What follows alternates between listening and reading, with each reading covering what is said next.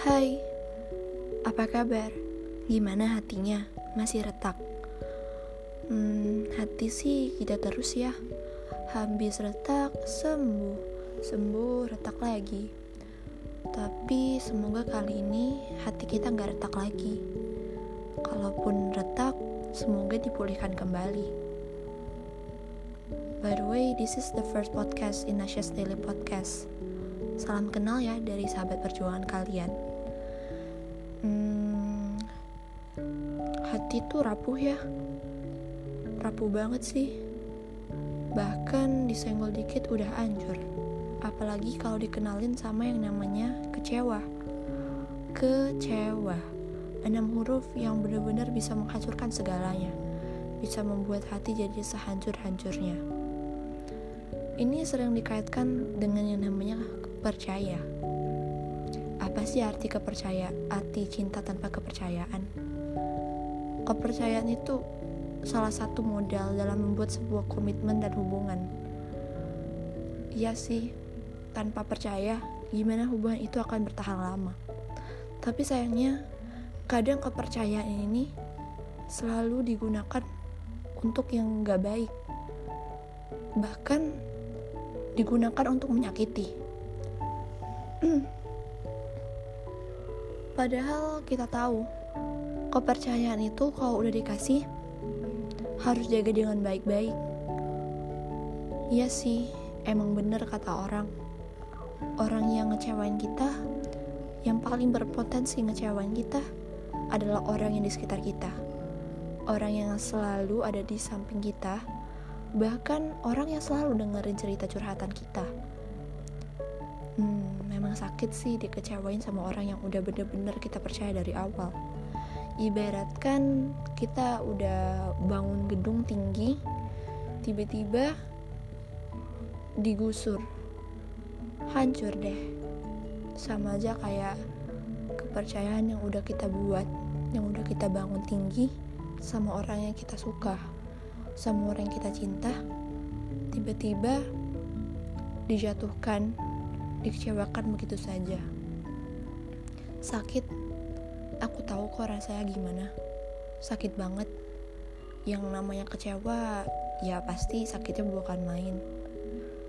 Tapi kalian harus percaya, di balik kecewa itu pasti ada hikmah yang kalian ambil. Pasti kalian eh, nggak uh, mau lagi membangun gedung kalian itu di tanah yang sama. Tapi menurut aku gak ada salahnya kita kasih kesempatan untuk orang itu. Kalau kasih kesempatan berkali-kali sih jangan. Tapi untuk satu kali atau dua kali ya nggak apa-apa lah ya.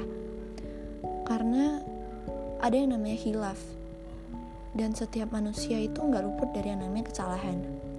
Dan orang yang dikecewain pun pasti punya kesalahan dan aku pun orang yang lagi speak up sekarang pasti ada kesalahan. Iya sih. Kita harus kasih kesempatan buat orang itu. Tapi jangan lama-lama. Nanti sakitnya balik lagi. Gak enak ya kalau dikecewain sama orang yang berkes, orang yang sama untuk kesekian kalinya. Ya mungkin beberapa dari kalian pernah ngerasainnya aku pun juga. Tapi kalian harus percaya bahwa di setiap kesulitan pasti ada kemudahan.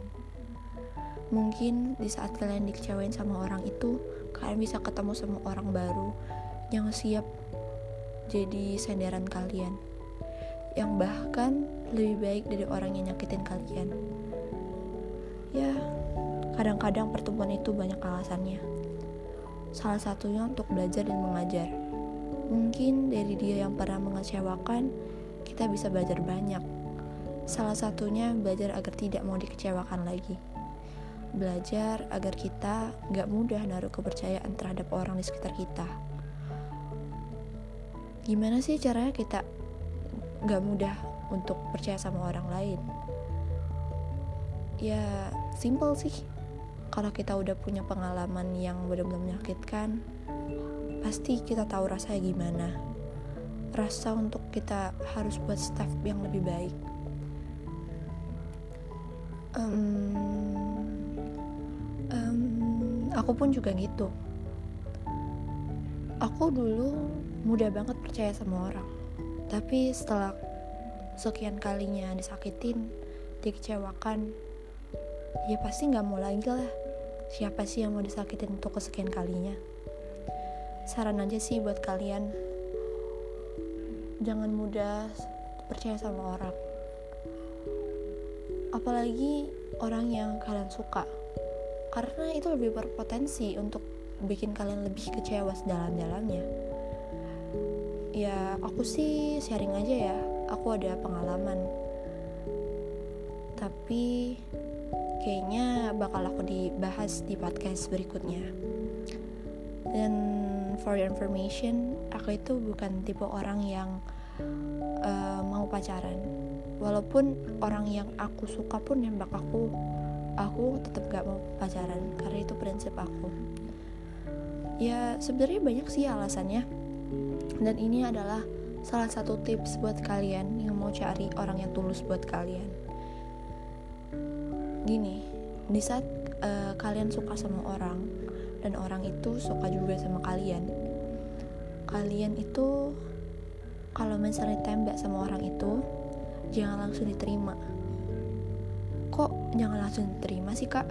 Padahal kan itu kesempatan emas. Padahal kan aku suka sama dia. Kalau kalian mikirnya kayak gitu sih kalian pasti bakal dikecewain lagi. Jadi saran aku sih kalian jangan terima. Kalian bilang aja kalian gak mau pacaran. Kalian bilang aja kita saling suka tapi kita nggak usah ada status yang berlebihan. Cuma sekedar teman ataupun sahabat. Kita lihat nih reaksi mereka. Apakah dia bakal bertahan dengan perasaan tanpa status atau justru dia mau cari yang lain dengan harapan dia bisa menyandang status nggak jomblo lagi. Hmm, kalau dipikir-pikir ya bener juga kan? Gini kalau orang itu cuman mau status pasti dia bakal cari yang lain. Tapi kalau orang itu benar-benar tulus mencintai kalian dan cuman pengen perasaan kalian aja buat mereka dia pasti nggak peduli apa pun statusnya apa pun status kalian dia nggak akan peduli. Karena yang dia tahu kalian saling mencintai. Itu sudah lebih cukup katanya. Ya ini salah satu cowok yang bisa dibilang rare banget di dunia ini. Ya beruntung banget sih buat kalian yang mendapatkannya. Tapi tetap hati-hati ya. Kadang kecewaan itu datang tanpa kita minta. Cinta juga datang tanpa kita minta well sakit emang ya kalau kepercayaan tiba-tiba dibalas dengan pengkhianatan tapi kalian harus tahu, hidup gak ada yang mulus. Hubungan gak ada yang sejalan dengan apa yang kita ekspektasikan. Pasti ada yang namanya jatuh dan kemudian bangkit. Ya, Tuhan ngasih itu karena kita karena Tuhan pengen kita belajar. Belajar tentang sesuatu yang sebelumnya belum pernah kita jelajahi. Belum pernah kita rasakan. Dan kalian sadar gak sih? Semakin bertambahnya umur kita, semakin banyak cobaan yang kita uh, dapat dari Tuhan. Dan itu membuat kita menjadi pribadi yang lebih dewasa setiap harinya. Sama kayak umur kita. Jadi menurut aku sih kalian ambil positifnya aja. Mungkin setelah dikecewakan, kalian bisa belajar untuk nggak mudah percaya sama orang. Kalian bisa belajar lagi tentang apa sih yang namanya percaya itu. Siapa sih yang pantas dapat kepercayaan kalian? dan masih banyak pengalaman lainnya dan aku saranin sih kalian jangan lupain orang yang udah buat kalian kecewa bukan untuk balas dendam tapi buat untuk mengenang karena berkat beliau kalian bisa dapat pengalaman yang bahkan mungkin sama orang lain kalian gak akan bisa dapat. Ya bersyukur aja sih dapat pengalaman itu. Karena yang namanya dunia ini ada pahit sama ada manisnya. Dan semua ada masanya. Gak mungkin di hidup ini kita selalu dapat yang namanya manis. Pasti ada yang namanya pahit gak mungkin juga di dunia ini kita selalu dapat pahit tanpa ada manisnya. Ya hikmahnya pasti ada. Jadi ya ambil aja. Dan jangan lupa jangan terlalu larut-larut dalam kesedihan. Kasihan mata kalian bengkak nanti. Nangis sih boleh, gak ada salahnya nangis. Nangis aja sekencang kalian. Tapi ingat, cukup satu hari aja. Hari berikutnya kan harus tersenyum. Ingat ya, matahari di luar sana masih nunggu senyum kalian. Masih pengen lihat kalian berkarya.